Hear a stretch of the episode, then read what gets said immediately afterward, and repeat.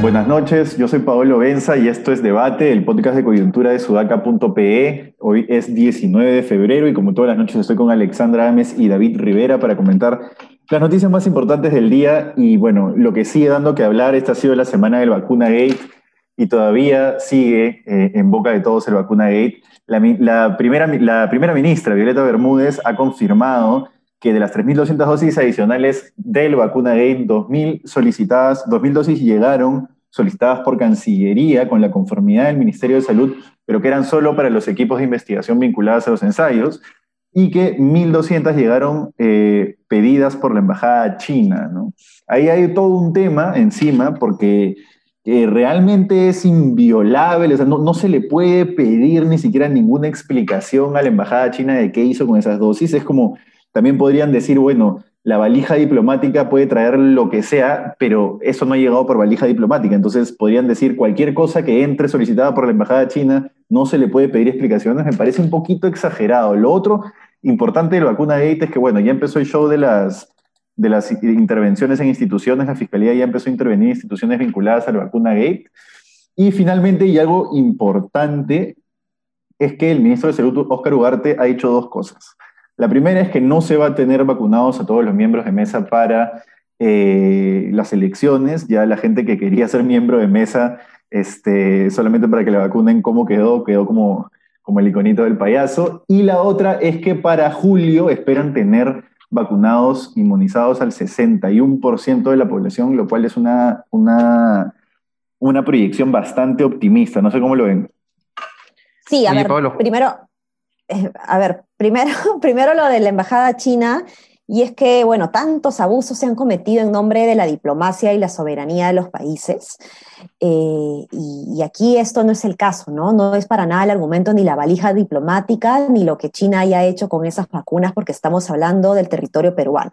Lo que China haya hecho con las vacunas dentro de su embajada, con funcionarios eh, chinos, ese es realmente su problema. Sin embargo, eh, lo que sucede a las puertas afuera de la embajada eh, de China, eh, ya en el país peruano, evidentemente, es totalmente interés de los peruanos y del gobierno peruano. Por lo tanto, el gobierno peruano está en todo su derecho y en todo su deber de exigir toda la información sobre esas vacunas. Respecto a lo otro que comentaste también sobre la proyección del 60% a junio, julio, lo que se entiende es que es antes de la toma del cambio de mando, ¿no? Me parece una cifra bastante ambiciosa. Ojalá se pueda cumplir como vamos, yo veo que estamos bien organizados. Claro, se, han hecho algunas proyecciones y se ve que no llegamos al 60% eh, a, junio, pero esto es porque todavía no hemos empezado la maquinaria, o sea, no es una suma aritmética que estamos teniendo hoy día, sino que es algo más, más exponencial, ¿no? En la medida en la que vayamos teniendo más vacunas. Pero aún así me sigue pareciendo bastante ambicioso.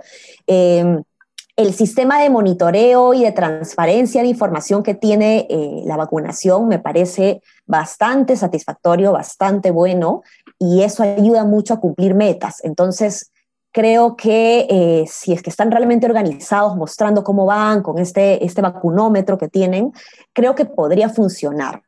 Eh, yo, mi proyección eh, sería eh, ver a de cada dos meses cómo vamos con, con, las vacunas ya masivas que ya han llegado y a partir de eso ver cómo es ese despliegue con las vacunas de manera más masiva y asegurarnos de que realmente van a poder cumplir. Porque una cosa es vacunar al personal de salud respecto a quienes tú tienes el control casi total, porque coordinas con los jefes de los hospitales para hacer esta vacunación. Y otra cosa, otro cantar, es cuando ya empiezas a vacunar a ciudadanos. ¿no? Claro. David, te interrumpí, perdóname, o nos interrumpí. No, no, tranquila, tranquila, tranquila. Este, no, no, quería comentarles que estaba leyendo que en Argentina ha estallado un escándalo parecido al Perú. Sí, sí, sí, sí. Pero que los nombres recién se comienzan a conocer y el ministro de Salud, bueno, ya el presidente le ha pedido su renuncia al ministro de Salud, porque están metidos este, ministros, congresistas, empresarios, en fin, la lista parece que también es larga. Ahora, yo tengo una duda respecto a al tema de la embajada china. Ojo que en las semanas pasadas quien ha estado diciendo que queremos conocer la lista, este, he sido yo que lo he estado proponiendo, pero tengo dudas de que la embajada china tenga eh, el deber de hacerlo. Eh, esto es como las vacunas que llegaron a San Marcos y a la Cayetano para los ensayos clínicos. Eh, si, el INE, si el INE se ha autorizado ese ingreso de esa manera, no hay nada que hacer, ¿no? Este, el, yo creo que el tema de fondo es ¿Cuándo pidió la Cancillería? O sea, porque primero pensábamos que había llegado a la Cayetano, no que la Cancillería lo había pedido. Si la Cancillería lo había pedido, ese es un acuerdo de gobierno. O sea, eso tiene que haberlo sabido Vizcarra desde muy temprano y tal vez otros ministros. Entonces, solamente creo que la información que comienza a salir sigue dejando, planteando preguntas eh, de por qué se pidieron esas vacunas. O sea, había un plan de Vizcarra y algunos ministros desde muy temprano de vacunar a ciertos funcionarios públicos o a ciertas personas? O sea, ¿cuál era el plan? ¿Por qué la Cancillería toma esa decisión? Y eso es algo que el, que el canciller, este, no recuerdo el nombre del canciller de Vizcarra que se encargó de todo esto, va a tener que responder. ¿Cómo es que se tomó esa decisión y para qué? O sea, nadie pide 2.000 vacunas porque, porque de pronto se me ocurre pedirlas, ¿no? Este, ¿Y qué se negoció? Sí, claro, claro. Porque comienza a preguntar de si, o sea, tú las pides, a, o sea, ¿a qué gratis? ¿A cambio de qué?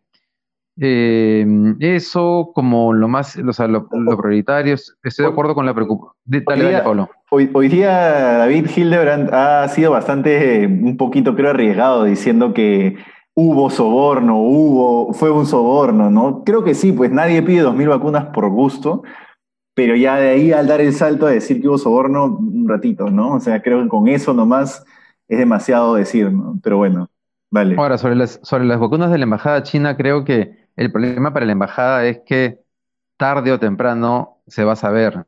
Entonces, claro, si yo fuese ellos, diría, ya mejor abro de una vez las cartas y pido disculpas que someterse a lo que ha pasado en la Cayetano, por ejemplo, ¿no? A que poco a poco se sepa y que, y que sea una crisis mayor de la que debió haber sido en su momento. Sí. Sí. Oh, ¿Y tú crees, David, que vamos a llegar a, o sea, que se va a poder acelerar la vacunación? Pucha, no sé. Eh, eh, la verdad es que no, no, pues eso, sería bueno consultárselo a ciertos especialistas, ¿no? Pero a mí, a, mí en el caso de Ugarte y del, gobierno en general, lo que me preocupa es que como es un gobierno que se ve en julio, puedes prometer lo que sea para julio, ¿no? en agosto nadie te va a preguntar nada. Este, si fuese un gobierno que le quedan cuatro años por delante, no sé si serían tan optimistas. Claro, claro. Ahora, lo otro que quiero hablar y me parece importante porque con todo lo de vacuna Gates se están dejando de ver muchas cosas es el tema de eh, la crisis que está ocurriendo en la Amazonía. Y le voy a llamar Amazonía porque quiero tocar dos puntos de la Amazonía. El primer punto es lo que está ocurriendo en Madre de Dios, en la frontera entre el, estado de Acre en Brasil y Madre de Dios. Es, una frontera bien, bien remota en Iñapari, donde por, por el lado de Iñapari, yo he estado ahí y por el lado de Iñapari casi no hay nada más que un puesto militar. Y por el lado de Asís Brasil, sí hay una ciudad, que es Asís Brasil, que es más o menos este, funcional, ¿no? Sí tiene, sí tiene ciertas, ciertos servicios. Ahí hay acantonados varios cientos de, haitianos, que no sé si recordarán que tras el terremoto en Haití que destruyó el país, muchos emigraron a países como Brasil o Chile. Ahora están intentando volver porque la crisis del coronavirus ya es insostenible, sobre todo en Brasil y están intentando volver. Y lo que ellos dicen es que quieren un permiso de tránsito para poder pasar por Perú en su camino hacia Haití, es decir, por tierra, ¿no? El problema es que Perú no sabe, uno, si Ecuador los va a dejar pasar, dos, no sabe si realmente quieren pasar o, se quieren quedar. Más allá de eso, eso no implica que no debería darse un asilo humanitario de algún tipo para ellos. Pero bueno, lo que ha respondido, lo que ha hecho el Perú es bloquearles el ingreso y están ahí acantonados hace varios días, ya por lo menos una semana. Y lo más grave de todo esto es que además se ha conjugado con el aumento de las lluvias en Madre de Dios. Y en general en toda la selva es temporada de lluvias y con el aumento de la lluvia viene la inundación, ocurre todos los años y lo que me dicen fuentes de por allá es que está por lo menos, hace por lo menos 5 o 6 años que no pasa tan fuerte y con el aumento de las lluvias vienen los casos de dengue, ¿no? Ya, ya se están registrando entre los haitianos ya casos de dengue y yo conozco varias personas que ya les dio dengue en la selva y está, está bien, bien fuerte. Creo que la selva peruana es, es una zona de la que casi no se habla porque ya es casi otro país para nosotros, pero es importante hablarlo. Son peruanos como nosotros y los que están acantonados en la frontera quieren entrar a territorio peruano, o sea, quieren entrar a nuestro país, ¿no? No sé cómo lo ven. Sí, bueno, la, la, Amazonía, no me iba a decir, la Amazonía peruana eh, es un territorio, a, pesar de que es un, es un territorio muy grande y, muy rico en biodiversidad, es un territorio bastante invisibilizado por los tomadores de decisión y eso es bien duro porque los indicadores de calidad de vida en la Amazonía son terribles, o sea, particularmente los de Madre de Dios son alucinantes y, a causa de, todas las mafias que existen alrededor de la minería ilegal, de la, eh, de la tala ilegal, toda la trata de personas que existe también, la, situación de esclavitud y violencia contra las mujeres también es, es, sumamente fuerte, ¿no? Y, lamentablemente la pandemia pues el, ha, ha, dejado de lado eh, otras, otros virus que solíamos tratar y que realmente no éramos tan buenos tampoco para, para llegar a esas zonas y acabar cuando, cuando habían estos, estas temporadas de dengue, ¿no? Entonces, eh, no hay que descuidar estas zonas. Creo que es importante mencionar que cuando nosotros estamos en una emergencia, hay servicios esenciales vinculados a la calidad de vida que no pueden dejar de parar, como, como, como este contra el dengue, ¿no? Y sobre los migrantes, pues es muy duro lo que está sucediendo. Lamentablemente no tenemos una política clara todavía vinculada vinculada a, a, los migrantes. De hecho, de los 18 partidos políticos que están en carrera, solo eh, siete mencionan, pero así muy algo chiquitito, como diciendo vamos a regularle la cosa, pero nadie se atreve a dar propuestas concretas y reales específicas, eh, más allá de decir que se va a expulsar a los a aquellos extranjeros que cometan eh, actos delincuenciales en el país, ¿no? Pero de ahí no, no se habla realmente de políticas migratorias y este es un tema nuevo para el Perú eh, y, no por eso va a ser eh, invisibilizado porque hay, hay gente, hay seres humanos de por medio, ¿no? Sí, sí, claro. Oye, no, Pablo, yo quería preguntarte si hay un estimado de cuántas personas hay, cuántos haitianos. Entiendo que son seis, alrededor de 600. Entiendo que son alrededor. Claro, porque porque si lo que quieren es volver a su país, digamos, lo que tendría que pasar es que el gobierno peruano eh, eh, les permita un transporte aéreo rápido que los lleve de regreso, ¿no? La solución que se está barajando, según reportan distintos medios, es que vayan a la ciudad vecina. Es una triple frontera esa. Es como el, no sé si ustedes ven al mapa del Perú como un perro. Este es como el lomito del perro donde sale la cola, ¿no? Entonces hay una triple frontera entre Bolivia, Brasil y, y Perú, y lo que quieren es que vayan a la ciudad de Cobija, en Bolivia, que es también, es también fronteriza, semifronteriza, no está exactamente ahí, ¿no? Pero cerca, y de ahí los embarquen en un avión hacia Haití. Este, pero claro, eso demanda toda una logística, una coordinación entre tres gobiernos, más el de Haití, ¿no? Entonces es complicado. La otra solución es que están barajando es que les, les hagan un salvoconducto que les permita cruzar vía tierra hacia Ecuador pero si Ecuador no los recibe, recuerden que estamos en, en momento, eh, o sea, lo que bien decía Ale, ¿no? La emergencia eh, no nos debe hacer olvidar de, estos casos, pero seguimos estando en emergencia, ¿no? Entonces, por ahí que Ecuador dice, no quiero, no, no voy a dejar entrar a personas que no sé si tienen COVID o no, tienen que hacer una cuarentena, etcétera, ¿no? Ese es el problema, pues, claro. Entonces ahí Bueno, ahí habría que pedir que se pronuncie Cancillería y tal vez Defensa, ¿no? Porque Defensa podría hacer algo para tratar de trasladarlos, pero no. Eh, Cancillería en primer término. Así es, así es. Y lo otro importante para decir sobre la Amazonía, para seguir con este bloque Amazonía, es que Loreto, según una nota publicada por Jorge Fallen en El Comercio, que está, Jorge, Jorge es bien bueno haciendo este tipo de notas de recopilación de data, ya tiene en lo que va de febrero mayor cantidad de muertes que desde que se acabó la primera ola hasta que empezó febrero. O sea, desde julio, más o menos que se acabó la primera ola, o junio, no me acuerdo cuál era el mes exacto, que se acabó la primera ola en Loreto hasta que empezó febrero, han muerto menos personas de las que han muerto en, en Loreto desde que inició febrero hasta hoy. O es decir, en 19 días. Ya la curva está camino y está más empinada, de hecho, camino a superar a la, a la curva de la, de la, primera ola.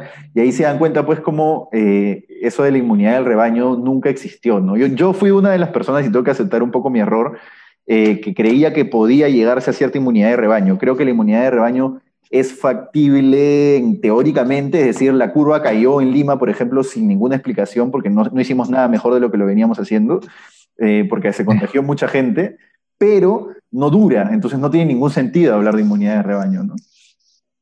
Sí, pues yo, yo creo que probablemente, bueno, esto sí me declaro totalmente ignorante, pero pero probablemente la inmunidad de rebaño funciona en aquellos virus que no están en permanente mutación, O, ¿no?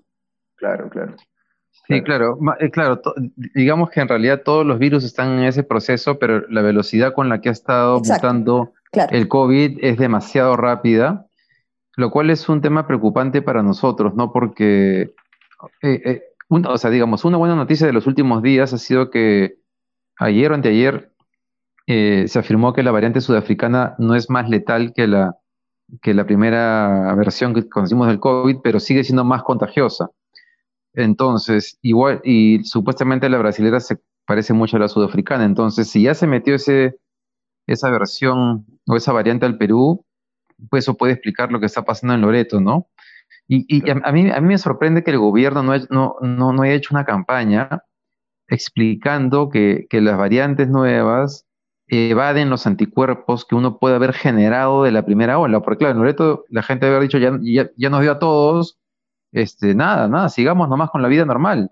Y, no sé si alguien les ha informado que el hecho que te hayas contagiado a estas alturas ya no sirve de mucho. Ya, David, pero tú también, hablaste, de una, tú también hablaste de una cosa importante hace varios programas, que es que te imaginas estar con medidas de protección, mascarilla y, protector facial en el calor del verano en la selva, más... Es verdad. Es, verdad. fuerte. ¿ah? Es, verdad, es un buen punto. Difícil, difícil que la gente. No, pero es que pero justamente, justamente por eso es que se hace más necesario una comunicación eh, a, la, a la ciudadanía, ¿no? De, tratar es de, cierto, también, ¿no? bajar la guardia, ¿no? Pero ¿cómo? Por ejemplo, ¿qué, le dice? O sea, yo digo espacios abiertos, ¿no? En Loreto o sea, cuando vas chiquito, si hay algo que, que, hay ese espacio, ¿no? Entonces, o sea, puedes caminar, puedes estar en, ese malecón que tienen, pero con cierta distancia. No sé, yo, yo, sé que tienes razón, Pablo, en que no solucionaría el problema porque nadie puede estar en una cuarentena en una región con tanto calor, pero igual creo que en general hay una no hay, desde, desde Vizcarra hasta ahora, no hay una buena campaña de información de lo que está pasando, ¿no? Sí, mira, eh, en la PCM, eh, la Secretaría de Comunicación Social que asumió, eh, cuando asumió Walter Martos, hizo la campaña El COVID no mata solo. Creo que esa ha sido la única campaña que ha tenido cierto impacto positivo en la gente. Después no recuerdo ninguna otra, desde que empezó la pandemia hasta ahora. No sé si alguno de ustedes recuerda otra. No, no he visto más. No. Eh, bueno, ahora está más bien, ahora lo que se... y eso es bien grave, ¿ah? Recién me, estoy dando cuenta de eso. Se está empezando la campaña de Yo pongo el hombro, ¿no? Eh, para la vacunación, que es importante, pero no se puede descuidar el otro mensaje, porque más bien puedes terminar dando un mensaje equivocado que es, ya te vacunaste, ya no tienes que preocuparte de nada, ¿no? Así es. Así es. Sí. Claro, un claro, claro, eso es importantísimo. Yo creo que ahí el gobierno tiene una pata coja muy mala, porque si lleguen las vacunas, tienes que decirle a la gente, esto no se va a acabar este año, eso tiene para rato. Tiene, o sea, tenemos buen rato para esto y además eso lleva a, un siguiente tema, ¿no? ¿Con cuánto, o sea, cuánto tiempo más, si, si eso no se acaba el 2021, ¿cuánto tiempo más podemos vivir eh, con restricciones económicas y sociales? El, artículo de portada de, Economist del viernes pasado va justamente a eso y está llamando la atención sobre la necesidad de que los gobiernos eh, tengan que cambiar rápidamente las políticas que se habían planteado como prioritarias. Porque lo que va a pasar es que vamos a tener que convivir con el virus, no sé, un par de años en el mejor de los casos. Y esto, sí, y eso. Es que la pregunta es tú cómo, cómo le vendes vacúnate a una persona. Y hay un reto para los comunicadores públicos, ¿no? Porque ¿cómo le vendes vacúnate a una persona, pero le dices por si acaso vacúnate, pero no vas a estar normal, ¿no? O sea, anda Mira, pero por ejemplo, mira, qué buen punto, este Pablo, porque sí hay una cosa que sí está demostrado en este momento, es que la vacuna reduce letalidad y que te metas a una cama UCI. O sea, puede ser que el virus siga corriendo y que te vayas a contagiar pero la vacuna te reduce el sufrimiento y la muerte. Y claro, pero son cosas que, por ejemplo, ya están corroboradas con lo que está pasando en otros países y con las que el gobierno podría estar haciendo un poco más. Es por ahí, pero bueno. Sí, totalmente. bueno, y ya para, cerrar este, este podcast, eh, David, tú querías hablar de un tema que a mí también me parece relativamente, relativamente importante, que es que existe la posibilidad de que le condonen una parte de la deuda tributaria telefónica, ¿no? Es, telefónica es pues el emblema de los entre comillas, yo le llamo deudores tributarios porque efectivamente cuando te lo determina la SUNAT pasa a ser una deuda, por más que sea una deuda en disputa, ¿no? Se, configura una deuda, ¿no? Está bien que no sea una deuda firme, digamos, pero sigue siendo una deuda. Pero bueno, es, es un emblema telefónica en esto y parece que le podrían condonar 730 millones de soles de interés moratorio eh, por demoras en el Tribunal Fiscal y por primera vez creo que podría, a ver, en esto no voy a dar mayor opinión porque tengo que, estudiarlo bien a fondo, pero podría ser que por, primera vez en un tema tributario esté más del lado de, de Blume que de Ledesma, si quieres verlo de alguna manera. Yo también creo. Porque mira, además es importante porque, porque lo, que, lo que se va a definir tiene implicancias tal vez también para nosotros, ¿no? Eh, eh, el TC no es, que, no es que le esté condonando la deuda telefónica. Telefónica tiene que pagar esa deuda millonaria, creo que eran 300 millones, no sé, pero habían intereses más intereses moratorios. Entonces, lo que Telefónica ha dicho es que esos intereses moratorios que le quiere cobrar el Estado peruano se explican, en parte por lo menos, por demoras del Estado peruano en el, proceso. Y que no tienen por qué pagar eh, impuestos moratorios por una porque el Estado peruano se atrasa. Entonces, lo que el TC parece que va a decidir es que cuando se corrobore las demoras del Estado peruano, esa parte de los intereses moratorios no tiene por qué pagar a las empresas y lo que dicen los abogados es que eso va a llevar a sentar un precedente para todos los casos, eh, tanto de personas jurídicas como naturales. Sí, y acá va a ser bien importante que las opiniones que se generen alrededor de esta decisión sean eh, opiniones totalmente informadas, ¿no? Porque no, no, no, o sea, los ciudadanos, los peruanos no somos necesariamente amigos o al revés, o los servicios de telefonía no son necesariamente muy amigos de, de nosotros, los usuarios, ¿no? Creo que tenemos muchas quejas de las empresas de telecomunicación y particularmente tenemos un gran rechazo con Telefónica pero, pero hay que... Ganado pulso. ganado pulso totalmente, yo dejé de ser clienta por eso, ¿no? Pero creo que es importante que nos informemos bien antes de opinar con el hígado eh, y entender un poquito cómo es que está maquinando eh, y cómo es que son las multas de SUNAT, cómo es que el Estado también genera ciertas demoras. Y yo que tengo mi pequeña empresita, de verdad, este, la, la, sufro porque, no sé si, creo que ya lo conté alguna vez en un podcast en donde Sunat me puso una multa totalmente equivocados, ellos estuvieron mal, tuve que pagarle el taxi a mi contador y el día a mi contador para que vaya a declarar, a, descartar, a, a, descargar todo, para que no me pidan ni disculpas. O sea, yo hice querido, lo ideal hubiese sido que me devuelvan al menos el taxi del contador, pero nada, ni eso, ni disculpas, ¿no? Entonces, este, terrible, ¿no? Terrible porque realmente se sufre. Y claro, la, deuda de Telefónica es gigante, ellos tienen grandes abogados que pueden... Eh, eh, eh, estar detrás de esto y, por lo tanto puede fallar a su favor, ¿no? Entonces aquí eh, yo entendería de que es, un proceso en donde no necesariamente Telefónica está haciendo la de Pepe el Vivo. No necesariamente, es así, pero también hay una salvedad. En este caso no, en, en otros momentos sí. Sí. de acuerdo. Pero, también hay empresas que alargan este tipo de, de, juicios, ¿no? Que van y, digamos, lo, lo llevan al TF y después van al Poder Judicial, etcétera, ¿no? Pero bueno, ya, dejemos, hagamos, hagamos un ejercicio de, ¿cómo decirlo?, de desprendimiento y digamos que en este caso no. Así es. Este, nada, eso. Eh, eh, bueno, sí, eso. Esto ha sido todo por hoy. Eh, hemos hecho un podcast más o menos cortito, pero nada, creo que, que lo amerita. Este, y nada, muchas gracias David, muchas gracias Ale y nos vemos eh, eh ¿qué día estamos hoy? El lunes, sí, la próxima semana. El lunes, nos vemos. Buen fin de semana, adiós. Listo, chao.